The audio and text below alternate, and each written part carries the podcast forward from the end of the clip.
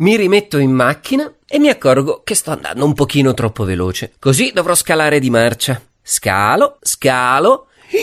Ho trovato la mia prossima destinazione. Scalea. Beh, certo, a questo punto del viaggio le battute iniziano a ridursi un pochino in quanto a intensità. Però una cosa importante che voglio dirvi di questo fantastico posto è che offre un meraviglioso panorama. In realtà, per riuscire ad avere una visione migliore, bisognerebbe allontanarsi un po' dalla riva. Ma attenzione! Sì, perché la prerogativa di Scalea è proprio quella di avere la cosiddetta giumenta. No, non sto parlando di pascoli. Si tratta del famigerato scoglio della giumenta, che è chiamato così perché durante la bassa marea assume una forma che richiama quella della schiena di un asino o di un cavallo, appunto. È proprio su questo scoglio si sono fermate una grande quantità di imbarcazioni. Beh, devo dire che io rimarrò a guardarla dal mio finestrino.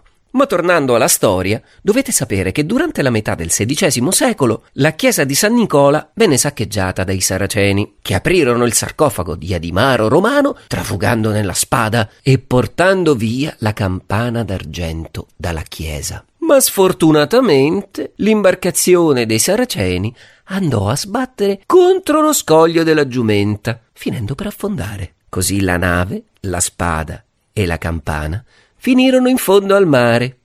Si dice che durante il giorno di San Nicola la campana suoni dal fondo del mare, ma soltanto qualcuno riesce a sentirla. E allora aspettate un attimo. Abbasso il finestrino e tendo l'orecchio verso il mare.